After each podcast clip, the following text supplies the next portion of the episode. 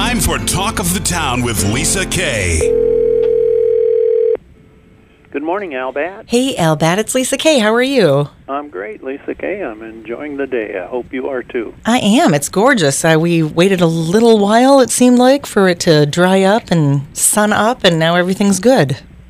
It is. It's. Uh, I have beautiful dandelions blooming everywhere, so I can rejoice in that each and every day. Do you uh, make dandelion wine or anything like that, or?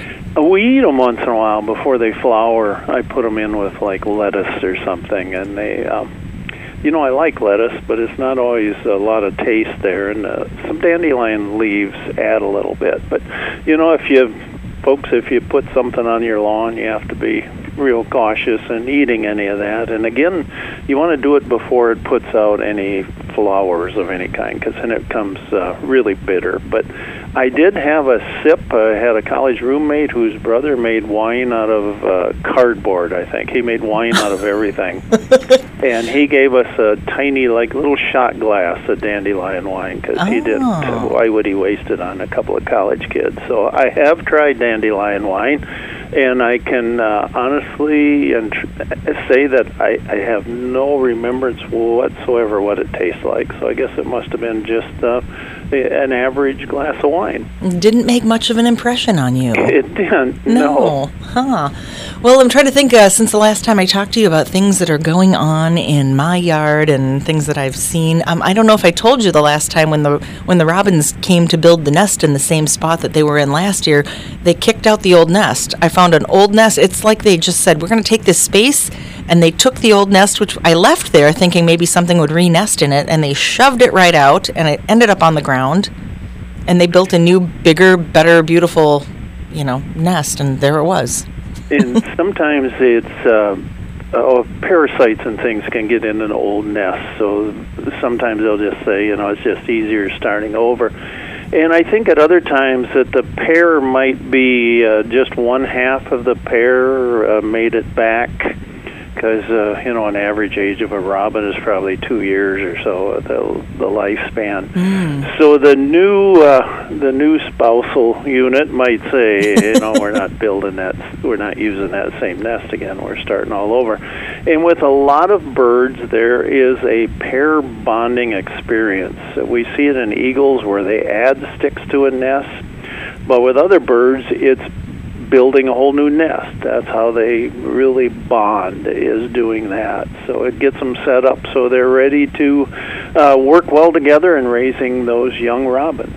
I think that uh, in a lot of cases, social media, they say, you know, it's a bad thing. But then again, all of the things that I've been watching on social media include the things that I uh, keep coming back to, which are are cameras somehow they must be tiny cameras but they're put in the corner of birdhouses and they watch the birds build nests have you seen these inside the houses I have. Uh, oh, and it, the first time I saw that, I was in Nebraska speaking at a thing, and a guy brought in uh, a video he'd taken of chimney swifts nesting in a chimney and it was just mesmerizing. And uh, since then, I've seen a lot of them. But I remember that first one, just saying, "This is this is just incredible." And he was he was just a I shouldn't say just a guy. He was a farmer down there who just fell in love with chimney swifts and hmm. got some like uh, camera. It wasn't easy to do it in those days like it is today. There's so many uh, GoPro like things available, but he rigged up a regular camera to take uh, videos of this, and it was an incredible experience to see it. So, does that make us a bird watcher or a birder? What's the difference? You know, if I've heard often that a bird watcher looks at birds, and a birder looks for birds. Ah. So birdwatcher looks at and a birder looks for birds. You know, I think uh, anyone can be either one. You can be both. You can define it. You can come up with a new word. You define it. You just define it the way you want. And I don't. Uh, I don't think there's a big difference between the two. Even though uh, a lot of folks will maintain that there is a great deal of difference.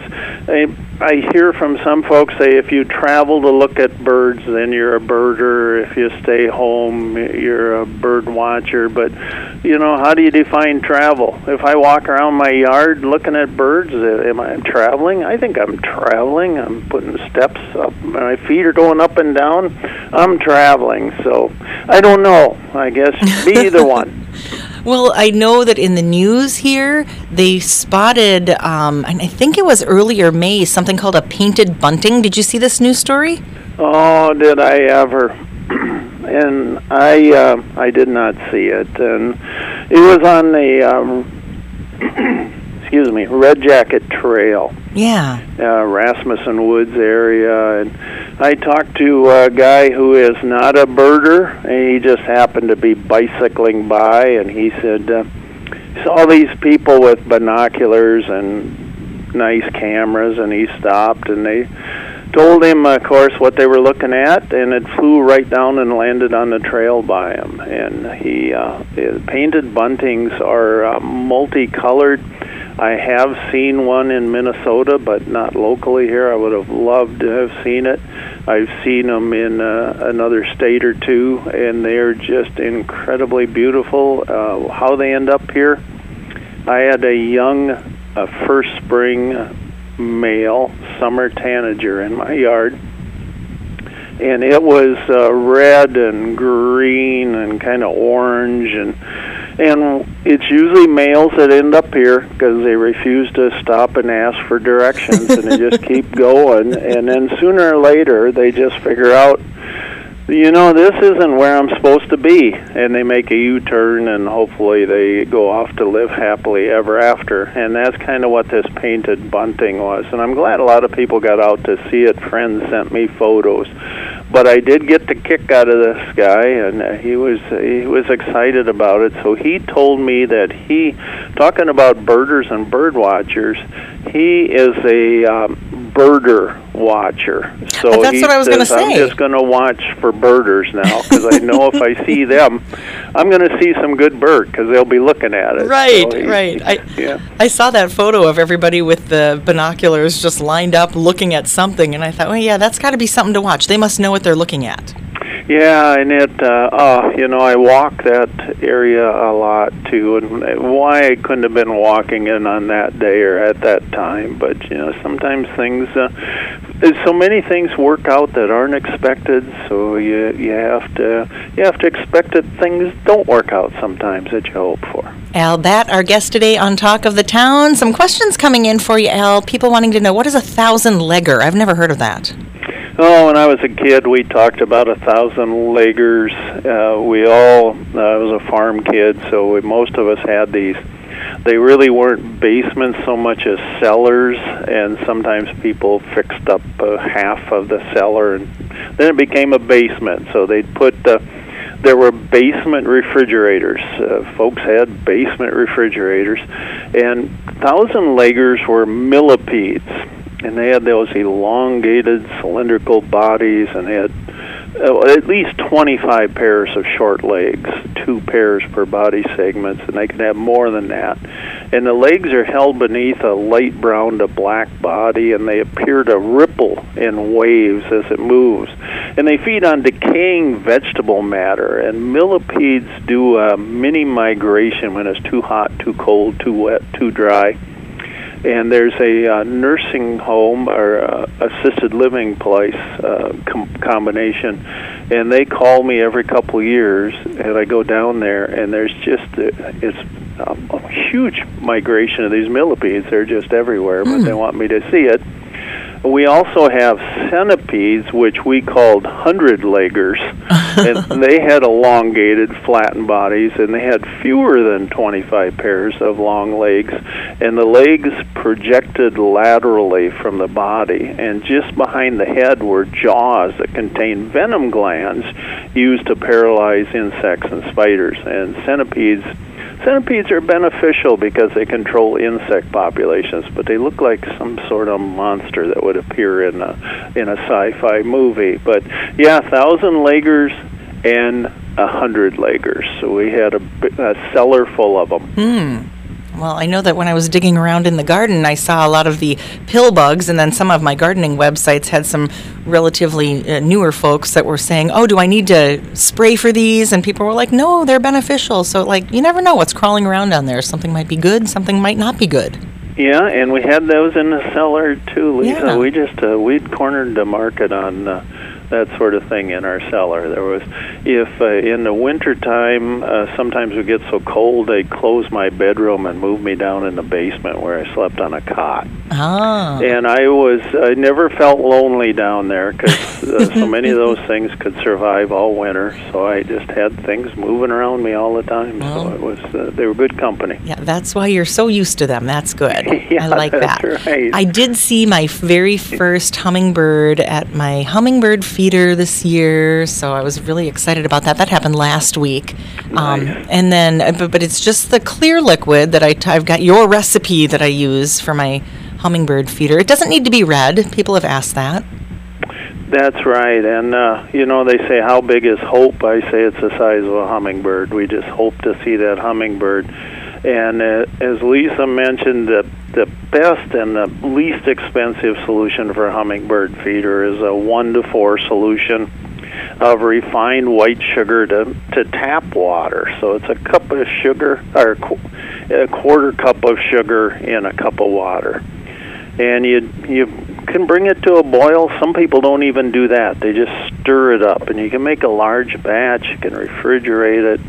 Uh, if you do boil it, you know you should bring it to room temperature, of course, before you refill the filler. And no red coloring. There's no reason to add red dyes to sugar water, as the natural flower nectar is clear.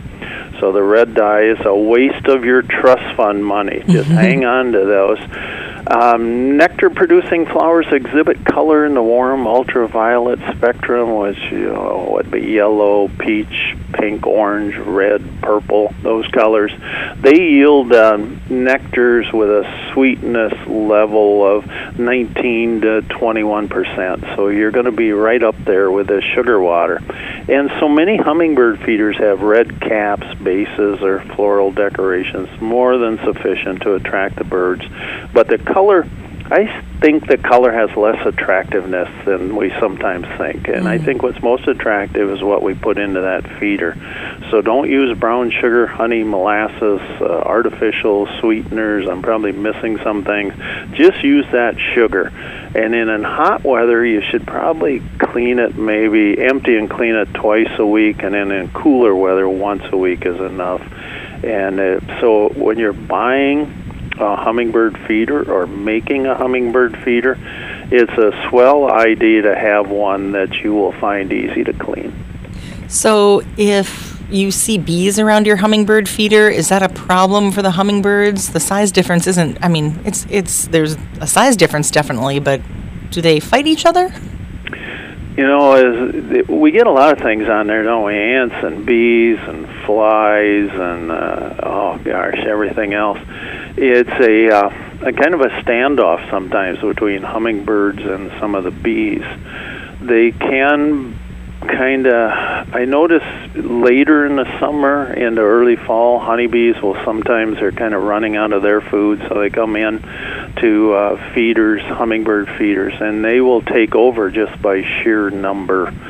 So they can be problematic but this time of year i don't notice that at all. And ants hummingbirds just kind of flick them off or ignore them. If the flies are small enough they eat them so they like flies so I, I don't see the problem this time of year. Again, later in the year, the bees just kind of take over, and I'm happy to have the bees there. I love honey, so I love honeybees. So I, I just want them all to share. I'll maybe put up a couple more hummingbird feeders, and hopefully just kind of spread them out so everybody can eat. So somebody wants to know how many times a skunk can spray. Is it like you know when they say a bee stings, then it dies? Can is this, does a skunk have unlimited yeah, amount? and as a guy, sure, I've mentioned many times how many times I've been sprayed. So uh, skunks, you know, skunks can't run what, 10 miles an hour, maybe. So what do they have to do? They have to spray instead. and they stomp their feet, they click their teeth, they raise their tails. They've warned me enough times. And then they hold their ground or they would run right directly towards a threat. And skunks can spray when they're a month old, and it can. They say you can smell skunk spray a mile and a half away. So when we smell that skunk, he could be a long ways away where he got hit on the road and they can spray five or six times before needing to replenish. So we're not talking like a John Wayne six shooter here, where you can get a 114 shots out of it without reloading. They get five or six, Mm. and then supposedly they take oh eight to ten days, something like that, to refill. And we think they're not vocal, other than Flower in the movie Bambi or Pepe Le Pew of cartoon fame, but they can squeal, chirp, whimper, whine, grunt, and they can really smack their lips. Huh. And I was given a bath in tomato juice. It's not an effective way to get rid of a skunk stench. it just masks the smell. So the best thing is, like your dog gets it, do you take a quarter cup of baking soda and a quarter of that 3% hydrogen peroxide, and then one or two teaspoons of your favorite liquid dish detergent and mix it up. Uh, keep out of eyes of whatever you're bathing your dog, and don't store the stuff. It's uh, it could be volatile, but and you can look those figures up online. But uh, it does work. I've used it on dogs. The only thing, uh, if you have a long-haired dog like we did, it, you could get them smelling perfect and then they would go out in the rain and become a wet dog, and then you could smell the remnants of that skunk smell. You can also smell the wet dog a mile away That's too. right. Sometimes. Um, somebody asking about seeing a cardinal at one time in the winter with no tail. What could have happened to it, and does it grow back?